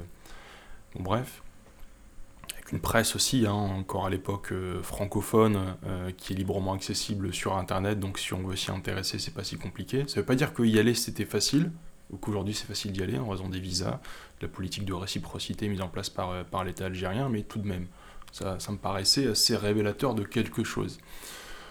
Donc, cette affaire-là aussi, bon, je dois le dire, hein, elle m'a aussi particulièrement marqué, hein, parce que je, connais les protagonistes, euh, là aussi, je l'ai écrit, donc je peux le dire. Hein, c'est pas non plus un mystère. J'avais été sollicité pour euh, euh, apposer ma signature ou mon nom au bas du texte paru dans le monde en réponse à celui de Kamel Daoud, mais ce texte ne me paraissait pas juste. Les mots utilisés ne me paraissaient pas appropriés. Et c'est pas une défense de Kamel Daoud que, que j'ai essayé de, formuler, mais de comprendre précisément qu'est-ce qui était en jeu, pourquoi il y avait cette folie. À mon avis, il y a plusieurs choses qu'il faut, euh, comprendre, qui peuvent aussi expliquer euh, les tensions autour de, de, ce contexte. Encore une fois, revenons au contexte. Tout d'abord, on est après les attentats. Après une vague d'attentats, 2015-2016, bah, ça remet forcément devant de la scène la question de l'islamisme et aussi, un pareil cocher, la question de l'islam et de la présence des personnes qui pratiquent euh, cette religion en France. Donc c'est inévitable, c'est comme ça. On est aussi dans un contexte de guerre, euh, de répression en Syrie. Et, euh, donc euh, d'un mouvement de réfugiés qui viennent de cette région vers l'Occident, vers l'Europe occidentale. Et ça va donner lieu à ce que certains journalistes ont appelé la crise des migrants, mais ce n'est pas les mots que j'utilise moi, c'est plutôt, ça a mis en lumière la crise de la solidarité de la société occidentale à l'égard euh, de ces réfugiés. Et donc, euh, bah, intervient dans ce contexte tendu euh, cette, cette, encore une fois, triste histoire, mais moi je ne suis pas enquêteur et je n'ai pas travaillé sur ce qui s'est passé à Cologne, hein, je le précise aussi. Euh, donc les prises de position, y compris celles de Kamel Daoud, se sont appuyées sur des articles qui ont, qui ont, euh, euh, qui ont désigné ou qui ont décrit les agresseurs comme ayant ce profil-là. Et donc c'est sur la base de ces informations, qui, vous l'avez précisé, ne se sont pas révélées exactes, eh bien que quelqu'un qui est un journaliste, qui est un écrivain, qui s'appelle Kamel Daoud, qui est né en Algérie, qui vit en Algérie, va écrire un texte dont on peut penser euh, ce qu'on veut, dont on peut penser qu'il y a eu des maladresses. Mais moi, je suis convaincu que ce n'était pas un texte, c'est pour ça que je n'ai pas signé ce que certains appelaient une pétition contre lui, euh, qui faisait le lit euh, ou le jeu de l'extrême droite ou le lit de l'islamophobie. c'est pas ça le problème. Au contraire, il, se pose aussi la question, en ses propres termes, avec sa propre sensibilité, de l'accueil des réfugiés. Et moi, d'ailleurs, mon texte, je l'ai axé sur ça, la question de l'accueil. Parce que ce dont on se rend compte très rapidement, c'est qu'on ne parle plus de ces gens-là. On ne parle plus de la façon dont les sociétés occidentales doivent accueillir ces réfugiés qui ont précisément fui des conflits causés euh, pour, euh, euh, pour partie ben, par des régimes autoritaires ou par des mouvements réactionnaires qui ont essayé de les, de les contester, mais aussi par des, des mouvements démocratiques ne sont pas responsables du conflit, bien sûr, mais par les aspirations euh, réprimées précisément à la liberté, à la justice. Euh, et on l'a vu malheureusement hein, depuis euh, l'éveil de la révolution syrienne à sa, répression dramatique, avec des réactions très contrastées dans, la région. Mais bon, je m'égare un peu. Donc cette affaire Kabel Daoud, il hein, faut, vraiment la, la, comprendre, enfin, faut comprendre son caractère passionnel en raison du contexte, mais aussi, à mon avis, euh, peut-être des choses qui sont peut-être pas assez soulignées, mais là aussi, ça, traverse un petit peu euh, mon, mon livre, qui est d'une certaine manière un hommage à la presse écrite, même si j'aime beaucoup la radio. c'est un hommage à l'imprimé aussi, au papier, au vieux papier, aux pages qu'on tourne, qui est un des premiers matériaux que moi j'ai utilisé pour mes, pour mes recherches. j'ai baigné dedans. Hein. Génération 82, euh, donc je suis d'abord la génération de l'imprimé avant, d'être celle du virtuel, euh, du numérique, des réseaux sociaux. Mais je pense aussi qu'une des dimensions qui explique les tensions autour de cette affaire, c'est précisément parce que on, est dans on rentre dans l'époque du numérique. On est dans l'époque des réseaux sociaux qui euh, non seulement ont déjà commencé à bien se développer et à être très utilisés de ce côté-ci de la Méditerranée, donc en France, mais aussi en Algérie. Pour euh, différentes raisons, mais aussi par la, fermeture de l'espace public, et aussi par la, stratégie euh, que vous connaissez sans doute hein, des opérateurs, ou en tout cas de Facebook, qui mettait gratuitement à disposition l'utilisation de son application, sauf si je dis pas de bêtises en Algérie, sauf si on utilise des, vidéos et des, images, mais c'est devenu un moyen de communiquer efficace, donc ça a pénétré un, des pans entiers de la société algérienne à mon avis, pas forcément avec des effets positifs, pas tout le temps en tout cas. Donc ça alimentait justement ces, polémiques, euh, ou certaines polémiques, ou beaucoup de politiques, polémiques, pardon, lapsus, euh, complètement futiles, complètement délirantes, qui accentuent les clivages identitaires, euh, bon bref, qui font pas avancer le débat en tout cas, dans une société relativement fermée, comme c'était le cas en, 2016. Donc, eh bien, ce télescope, forcément, différents enjeux, à travers la personnalité de Kamel Daoud, qui, euh, c'est ce que j'essaie de retracer, encore une fois à grands traits, je ne suis pas son biographe, euh, mais j'étais un lecteur, j'ai été un lecteur euh, historique de Kamel Daoud. Hein. Moi, quand je faisais mon terrain en Algérie, un de mes plaisirs, et je l'assume complètement, c'était d'acheter la presse francophone, de lire les chroniques dans El Watan, dans le Soir d'Algérie, dans le quotidien d'Oran. D'ailleurs, c'était la, la, blague de l'époque. Certains disaient que quand on achetait le quotidien d'Oran, c'était 5 dinars pour le journal et 5 dinars pour la chronique de Kamel Daoud. Donc, il faut le dire aussi, je pense que beaucoup de gens ne, connaissent pas tout ça. Sa chronique, elle alimentait des discussions, parfois vives, parfois houleuses, avec euh, certains de mes amis à l'époque, mais ça alimentait des discussions. Donc il fallait lire sa chronique, d'accord? Et il avait aussi une, audace hein, qui consistait à interroger les tabous de ce qu'on peut appeler l'idéologie algérienne concernant le nationalisme, concernant la, lutte indépendantiste, concernant plein d'autres sujets, de la religion et autres. Hein, c'est quelqu'un qui, s'est enthousiasmé aussi pour les printemps arabes. Il a été beaucoup déçu, je pense, comme beaucoup d'autres par la suite. Hein. La, façon dont ça s'est déroulé en Algérie, c'était aussi un peu un coup de massue pour, pour beaucoup de, mes amis, de mes proches, de mes interlocuteurs.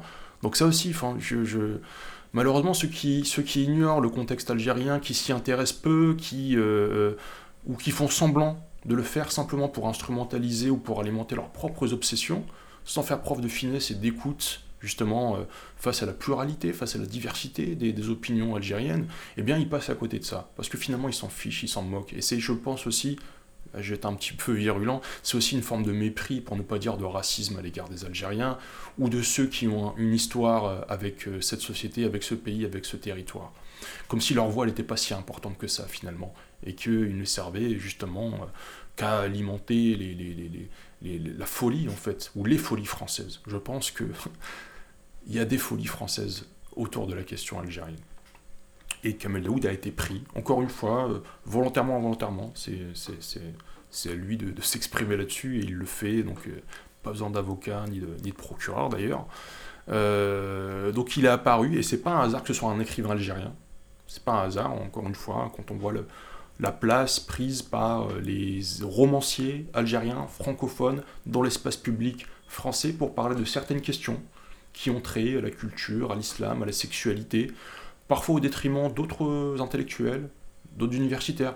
Je le sais parce que, euh, encore une fois, étant donné mon parcours, je voyais les réactions causées par, euh, par Kamel mais pas seulement lui, par d'autres romanciers, avec une espèce de jalousie qui n'est pas la mienne. Hein. Je, n'ai aucun complexe de ce point de vue-là en disant mais pourquoi c'est toujours eux qu'on invite? Pourquoi c'est leur parole qui est légitime?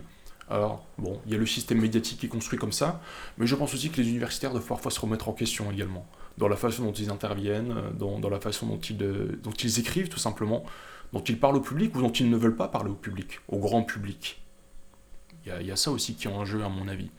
Donc, euh, l'affaire Kamel Daoud, elle est, elle est passionnante, à mon avis elle est passionnante, en tout cas dans ce contexte-là, dans ce qu'elle va mettre en lumière, pour précisément parler, encore une fois, c'est une de mes, une de mes marottes, en tout cas une de mes obsessions, de cette question binationale.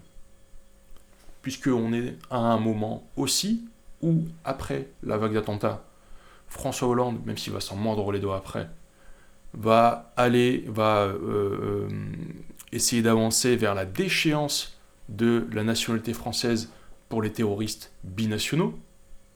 Il va revenir dessus, mais à partir du moment où il a lancé le débat, le mal était fait. Donc c'est-à-dire que c'est la suspicion aussi à l'égard de cette population, de ce groupe, dont je fais partie, hein, malgré moi, ou, euh, ou heureusement, mais en tout cas j'en fais partie, c'est comme ça. Mais aussi, il faut voir ce qui s'est passé de l'autre côté de la Méditerranée, puisqu'il y a eu une modification de la Constitution pour précisément interdire l'accès à des hautes fonctions aux binationaux. Donc ça veut dire que la méfiance, on l'avait déjà vu lors du match France-Algérie en fait, c'est quelque chose qui, existe depuis très longtemps, pour ceux qui connaissent ces questions-là. Donc la méfiance et la suspicion à l'égard de ces binationaux, donc de ces gens dont on ne sait pas vraiment à qui ils sont loyaux finalement. Ceux que euh, on désignait d'ailleurs, je ne vais pas dire dans quel titre la presse algérienne ni de quel auteur il s'agissait, on, on, les désignait avec mépris sous le terme d'hybride, pour ne pas dire bâtard. Eh bien, on voit le problème qu'ils posent, que leur existence même pose aux deux nationalistes, aux deux nationalismes algériens et français, puisque, et je pense que ça c'est le, drame pour eux, mais c'est peut-être une chance pour nous. Le drame pour eux c'est quoi? C'est que 62, l'indépendance n'a pas coupé les liens entre les deux sociétés, entre les deux peuples, entre les deux territoires. Et que bien au contraire, avec le temps, eh bien, il y a une intensification de ces rapports, de ces relations, qu'il y a eu une refrancisation de la question algérienne, qui est redevenue une question domestique pour différentes raisons, migratoires, sécuritaires et autres, mais que je pense aussi que là on est en train de sortir même de la question nationale, qu'on passe à autre chose. Passe à autre chose. À quoi je ne sais pas. C'est la, c'est comment dire, c'est l'avenir qui nous le dira, mais c'est aussi la façon dont les luttes sociales, démocratiques et politiques vont se déployer en France, mais aussi en Algérie, car il est impossible évidemment de penser la question algérienne en France sans voir ce qui se passe de l'autre côté de la Méditerranée. Et je pense que le mouvement populaire, son échec, hein, je ne peux que le déplorer, peut aussi expliquer une partie, ou plutôt expliquer la façon dont est posé ou pas le problème en France. Nous sommes en 2022, la décennie a donc à peine euh, commencé et pourtant moi j'ai déjà en tête quelques affaires qui pourraient faire l'objet de, chapitres supplémentaires. Euh, est-ce que ce refoulé, cette centralité et cette centralité refoulée euh, algérienne va selon vous teinter les réactions politiques et sociétales en France indéfiniment ou est-ce que ça peut changer? Est-ce que euh, est-ce qu'on aura affaire à ce contentieux, à ces obsessions, à ces tensions euh, indéfiniment en France? Je ne sais pas. Je ne sais pas. Il y a peut-être. C'est une question compliquée. J'allais dire que la diversification de l'immigration en France allait peut-être atténuer la virulence des clivages hérités du moment colonial et, de la suite. C'est une hypothèse, mais j'en suis pas euh, pleinement convaincu. Pourquoi? Ça rejoint aussi une autre, une autre hypothèse qui avait été avancée, je crois, à l'époque par euh, Bernard Kouchner, quand il disait que bon, c'est compliqué de parler avec les Algériens, c'est tendu, c'est passionnel. Je simplifie un peu. Hein et que euh, ça sera beaucoup plus simple quand eh bien, euh, ceux qui ont vécu euh, la colonisation et la guerre d'indépendance ne seront plus de, de, ce monde. Ce sera beaucoup plus facile. Je pense qu'il se trompe complètement. Je fais un pas de côté. L'historien spécialiste de la résistance française, Laurent Douzou, avait dit, en conclusion de son livre, que j'avais utilisé moi-même pour mes propres travaux, que justement les, clivages ou les passions autour de l'histoire de la résistance et donc de la collaboration, n'allait surtout pas s'éteindre avec euh, la disparition des derniers euh, témoins et survivants, et que bien au contraire, les personnes qui n'ont pas vécu cette histoire-là vont rejouer de façon caricaturale des enjeux du passé. Et donc là, c'est pas optimiste ce que je dis. Et je crois que malheureusement, l'expérience et ce qui est en train de se dérouler aujourd'hui me donne raison. Je peux donner encore aussi une anecdote. J'ai participé il n'y a pas très longtemps à une soirée euh, autour du 17 octobre 61. les organisateurs avaient projeté une euh, séquence où on voyait euh, un ancien membre de la Fédération de France du FLN et un ancien pied noir discuter, en faisant preuve chacun de beaucoup d'empathie. Il se trouve que euh, cet ancien membre de la Fédération de France est venu ensuite participer à notre soirée, à notre échange. Et il a été interpellé par une jeune femme d'origine algérienne, si je dis pas de bêtises. Je vais pas demander ses papiers, je demande pas les papiers des gens. Mais bon. Et elle l'a interpellé en disant Votre bienveillance là, euh, les de ce monsieur, à Punard, moi je comprends pas, j'accepte pas. J'accepte pas là, tout ce discours là sur, euh, sur l'écoute mutuelle et tout, je peux pas.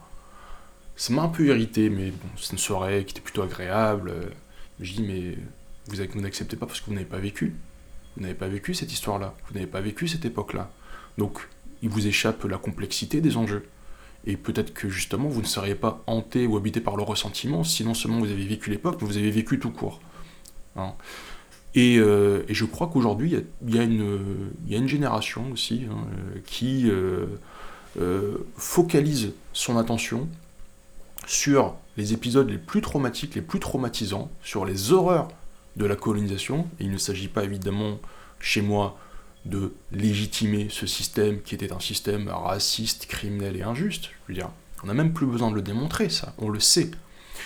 Mais ce que je regrette justement, c'est que dans cette vision euh, doloriste de l'histoire, où en fait on doit tous être des victimes, on doit tous être des victimes, sinon on n'existe pas aujourd'hui dans l'espace public, ou à peine, ou si peu. On doit forcément être une victime pour parler. Eh bien, on oublie, on oublie quelque chose, et c'est ce que vous disiez un petit peu euh, en introduction, c'est ce que j'avais utilisé moi-même dans ma conclusion. On oublie le fait que bah, justement ça a été un espoir. La lutte contre le colonialisme, pas le colonialisme, mais la lutte contre le colonialisme a été un espoir partagé de part et d'autre de la Méditerranée. L'espoir de voir euh, la liberté, la justice, l'égalité s'inscrire dans les faits dans une société qui a été marquée par des horreurs précisément. Et donc on oublie ça, on efface cela pour se replier sur ce qu'il y a de plus traumatisant, sur ce qu'il y a de plus douloureux. Pourquoi? Parce qu'en fait, il n'y a pas d'avenir, il n'y a pas d'alternative. On le voit aussi sur toutes les questions euh, qui touchent euh, au changement climatique. En gros, on veut aussi nous faire accepter le fait qu'il euh, n'y a quasiment pas de futur enthousiasmant pour personne. Il n'y a pas d'alternative au capitalisme. Il faut vivre avec le marché, il faut vivre avec l'exploitation, il faut faire avec. Donc, je pense que c'est justement c'est éminemment politique. Et cette vision-là, cette grille de lecture autour de la guerre des mémoires, des mémoires douloureuses, elle découle précisément du fait que on n'arrive plus, ou on ne veut pas, envisager une alternative pour tous, pour toutes. Donc c'est un problème politique en réalité. Alors, on en sortira, je pense, quand on pourra envisager des alternatives plus réjouissantes de part et d'autre de la Méditerranée, mais bien au-delà. Les enjeux, ils sont plus nationaux aujourd'hui, ils sont plus étatiques, ils sont plus enfermés dans les frontières. Donc c'est politique. Dernière question pour terminer cet entretien, euh, qui est finalement la même question posée à toutes, euh, toutes et tous mes... Toutes... Ah, je vais pas y arriver. Dernière question pour terminer cet entretien, qui est en fait la même question hein, posée à, tous, les, tous et toutes les invités. Euh, sur quel sujet de recherche les étudiants d'aujourd'hui devraient-ils se pencher selon vous? En fait, il y a tellement, tellement de choses à faire. Là aussi, je pense qu'on ne le mesure pas assez. Et je l'ai d'ailleurs euh, volontairement écrit noir sur blanc, même si, euh, en règle générale, c'est la pudeur qui prévaut chez beaucoup d'universitaires. J'ai écrit ce livre dans des conditions qui n'étaient pas, pas évidentes. Je l'ai écrit sans soutien institutionnel, sans financement.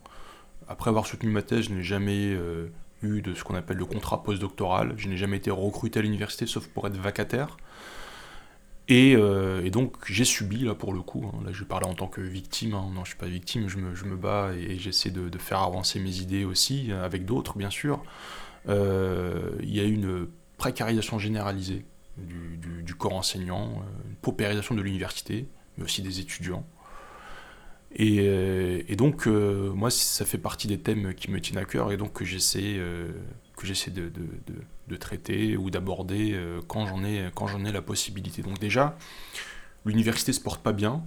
En France, en Algérie, c'est encore autre chose, donc euh, je vais pas m'étendre non plus là-dessus, mais l'université se porte pas bien en France. Pas qu'en France d'ailleurs, hein. toutes les réforme et contre-réforme, néolibérale, de privatisation. on va retrouver ça aux États-Unis, en Grande-Bretagne et ailleurs. Il y a des mobilisations en cours avec lesquelles je suis évidemment solidaire, mais il faut comprendre aussi ce qu'est l'université aujourd'hui. Donc en raison de cette détérioration des conditions euh, de recherche, mais aussi on peut retrouver des choses similaires chez les journalistes et ailleurs. Hein. La, question de la précarité, hein, c'est aussi une question générationnelle pour le coup, malheureusement. Donc ça n'encourage pas ou peu à faire de la recherche. D'ailleurs, il y, a moins de personnes qui aujourd'hui s'inscrivent en thèse par rapport à ma génération. Néanmoins, est-ce que ça veut dire qu'il faut rien faire? Non, non, au contraire, il faut essayer de se battre, il faut essayer de publier des choses, il faut essayer d'ouvrir des espaces, euh, euh, de, ou d'en créer euh, autant que possible pour discuter de, ce dont on a discuté, de ce dont on a parlé aujourd'hui, tout en sachant que c'est pas, pas facile, justement. Le livre, en toute modestie, il est aussi fait pour essayer de, faire bouger les lignes partout, d'accord? Pas qu'à l'université, mais partout ailleurs et pour essayer de dire, mais en fait, il y a un intérêt autour de ces questions-là. Moi, je reviens d'une présentation euh, à Sciences Po Lille, il y avait un amphi plein à craquer, plein à craquer d'étudiants qui, étaient intéressés, qui avaient des questions à poser et qui voulaient poursuivre la discussion. Donc ça veut dire qu'il y a une génération aussi qui est en responsabilité aujourd'hui et qui passe complètement à côté de cette demande-là. De cette demande qui, encore une fois, ne concerne pas que les personnes qui ont un lien familial et intime avec l'Algérie. Ça concerne toute la société française, la question algérienne. Donc, sur quoi il faudrait travailler Je n'ai pas prêché pour ma paroisse, ni, ni, revendre encore euh, mon livre. Euh, mais je pense que euh, oui, bah, une des pistes que j'ai empruntées, hein, qui, est aussi celle qu'a mise en lumière Todd Shepard, mais, et d'autres évidemment, et qui me semble passionnante, c'est cette connexion, ce lien entre bah, justement le désir ou son refoulement, la question, euh, la question de la sexualité, la question coloniale et postcoloniale, c'est à mon avis quelque chose d'extrêmement euh, fécond, euh, extrêmement intéressant, extrêmement passionnant. l'autre, à mon avis, l'autre thème, mais je pourrais aussi parler des, comment dire, des chapitres que j'aurais aimé faire figurer dans mon livre, mais qui, pour des raisons de contrainte éditoriale, m'ont empêché de le faire. Moi, j'aurais beaucoup aimé faire par exemple un chapitre sur, euh, non pas le printemps noir, mais le printemps berbère. Donc, Donc les années 80. 1980, tout à fait. Pour précisément essayer de, comprendre, dans un moment où on assiste à un tournant culturel et identitaire, celui des années 80, le néolibéralisme euh, en particulier, capitalisme néolibéral, euh, de voir justement comment va euh, s'articuler, se redéployer la question berbère, la question qu'aujourd'hui qu'on appelle identitaire, qu'on appelait culturelle à une époque, comme étant quelque chose d'éventuellement concurrent ou complémentaire avec euh, les autres, les autres marqueurs identitaires ou culturels qui étaient et que sont toujours l'arabité et l'islamité. Et comment est-ce que des acteurs peuvent faire preuve ou utiliser comment dire, cet essentialisme stratégique pour se démarquer d'autres groupes? En réactivant là aussi des clichés qui ont pu être élaborés au moment, lors du moment colonial et aussi un petit peu après. Donc ça, c'est quelque chose qui m'aurait vraiment, vraiment intéressé, que je pourrais éventuellement faire par ailleurs. Et aussi, euh, je pense, l'autre question, qui m'aurait intéressé, mais je pense que d'autres le, pourront tout à fait le faire, euh, il y a la question du conflit israélo-palestinien. Donc ça aurait pu être l'année 67, il y aurait pu avoir un chapitre sur 67, ou 73 d'ailleurs. Et comment justement les clivages ou euh, la question algérienne va ressurgir à travers cela, et à travers en particulier cette tension antisionisme-antisémitisme, dont on n'est malheureusement non plus pas sorti. Les choses ne sont pas claires dans toutes les têtes en tout cas, et dans la manière dont on pose le débat publiquement. Et enfin, dernière chose, dernière chose, euh, et j'y euh, ça m'a sauté aussi aux yeux en lisant euh, la presse, en particulier à gauche, mais pas seulement. C'est la question de la Nouvelle-Calédonie, de la Kanaki. Là aussi, hein, c'est très clair dans, dans, dans, la presse, c'est la mobilisation de la guerre d'Algérie,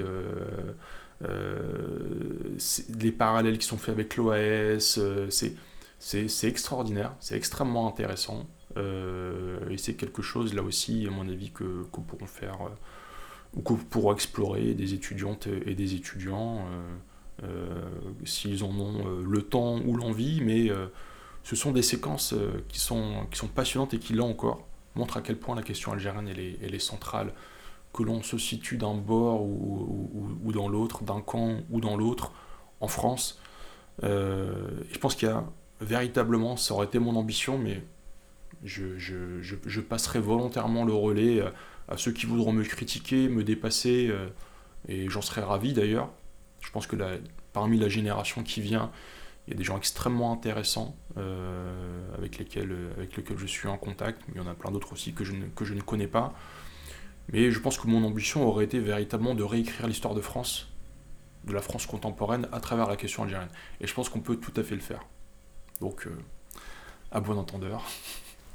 Merci beaucoup Najib Sidi Moussa d'avoir accepté euh, mon invitation. C'est la fin euh, de cet épisode qui ouvre donc la deuxième saison de, de l'Horizon.